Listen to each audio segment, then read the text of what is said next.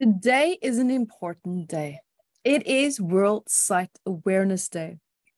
And the importance of our ability to see, to take in what it is that's around us, that allows us to also visually, emotionally digest our surroundings and to be able to see our loved ones as well.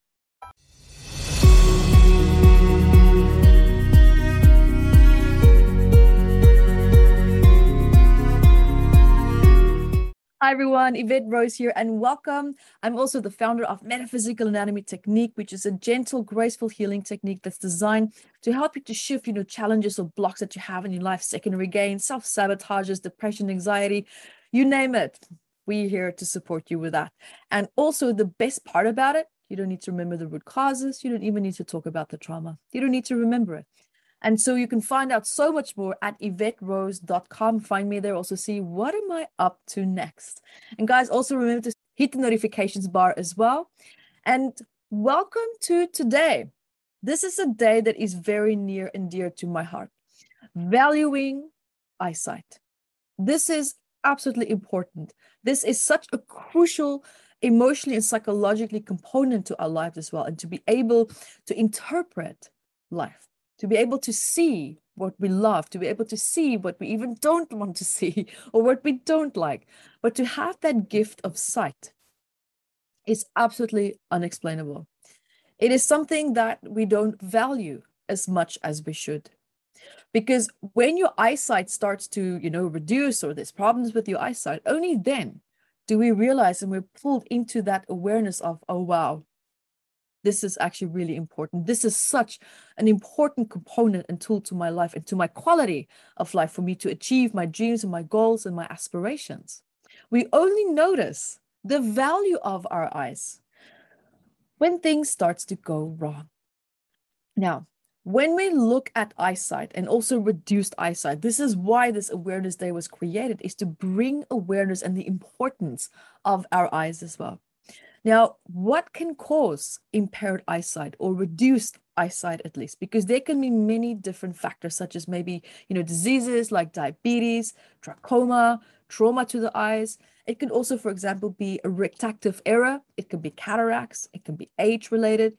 It can also be macular degeneration or also glaucoma.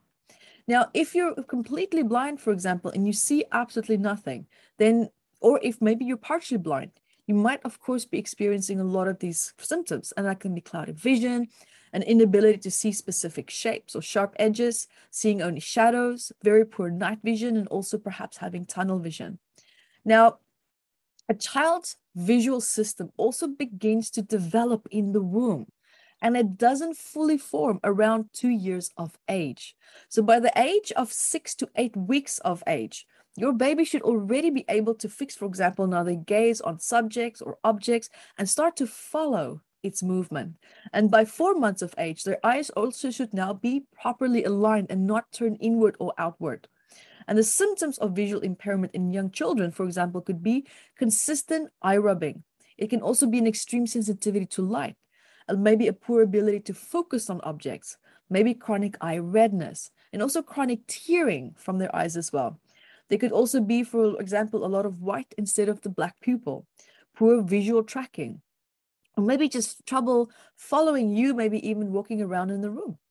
It can be abnormal eye alignment or movement, and especially after six months of age. And according to their findings as well, the stress hormone cortisol can actually damage the eye and also the brain and disrupt blood flow in these parts of the body. Now, this can also deeply affect a child in the womb. If the mother was under tremendous stress, if the mother was going through a lot of trauma in her life. Now, the thing what happens here also is that the we know by now, and I talk a lot about this in metaphysical anatomy technique. The placenta is not a barrier between the mother and the child. So if the mother is feeling stress, there is an increase and a shift in the biological functioning in space in the womb as well. There is a shift. So if the eyes are now developing in the womb and the mother is experiencing a tremendous amount of trauma and distress and taking place, now we can actually start to have perhaps a potential moment where the eyes can have certain types of damage. Maybe now it can be the onset of eye impairment. When they look at the research, they believe that stress might be one of the major causes of eye diseases such as glaucoma or a group of diseases that damages the optic nerve and this can actually lead to blindness. Now, a new analysis of clinical reports and also existing research suggests that stress both now have consequence and cause of loss vision. So the findings now here can also indicate now, for example, that clinicians should refrain from adding any unnecessary stress to their patients, and that reducing stress might actually help to restore their vision. Now, after analyzing maybe hundreds of studies and clinical trials as well, Professor Sabel and his colleagues also concluded that stress is not only a consequence of vision loss, but it might also actually aggravate eye conditions. And you also said that there is a clear evidence of psychosomatic components to vision loss. Yes. If most of you know me, you know my research, and you know that I'm very, very passionate about this because he said also as stress is an important cause not just a consequence, but of progressive vision loss as well, resulting from diseases such as glaucoma, optic neuropathy, diabetic retinopathy, and also age related muscular degeneration. Because if you look now at Metaphysical Anatomy, which is a book about psychosomatic stress behind ailments, and I wrote about 679 medical ailments here, I wrote about eye problems. And there's many different sections to eye problems. So here the eye problems start, right? So there you have it. So if we, for example, look at, God, this is like 10 pages here of just eye issues, right? You can just see it like there's, there's a lot happening.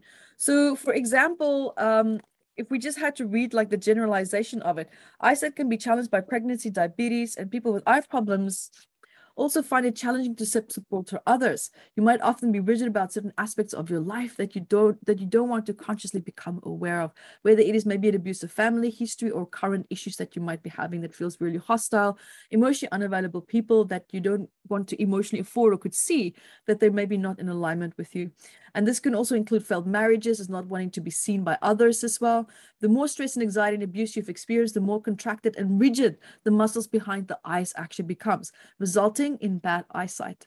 And so you also lose sight of what it is that you want in your life and how you're going to attract that. Sometimes you need to be pushed or rescued from your own destructive circumstances. And as a result, of stressful or even abusive childhood patterns, you tolerate being abused and punished by others to a point where you start to feel comfortable feeling uncomfortable.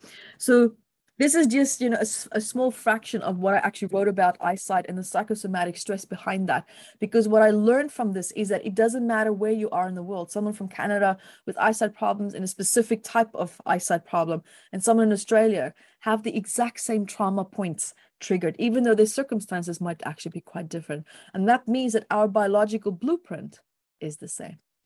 And also another interesting fact here while I have you, 1 billion people around the world have actually preventable vision impairment or you know there's the, at least it needs to still be addressed. And then reduced or absent eyesight can also have major long-lasting effects on all aspects of life, including daily personal activities, you know interacting with communities, people, relationships, and of course now Panic, stress, anxiety, feelings of being overwhelmed, powerlessness, hopelessness, and fear are all among these self sabotaging effects that can uh, greatly contribute to blindness in patients or drastically decrease your eyesight quality. So, guys, I hope that that helps because this is actually a very important day as well because your eyes and the health of your eyes is so important.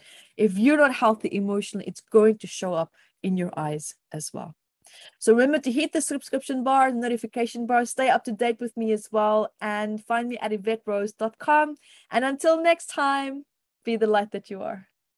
Thank you for watching this video and I'm sure that you learned a lot. So guys, subscribe to my channel here and also hit the notifications bar and so that you can get notified every time when I upload a new video. So guys, also remember to share the video and also look out for courses that I have below in the description bar. And until next time, be the light that you are.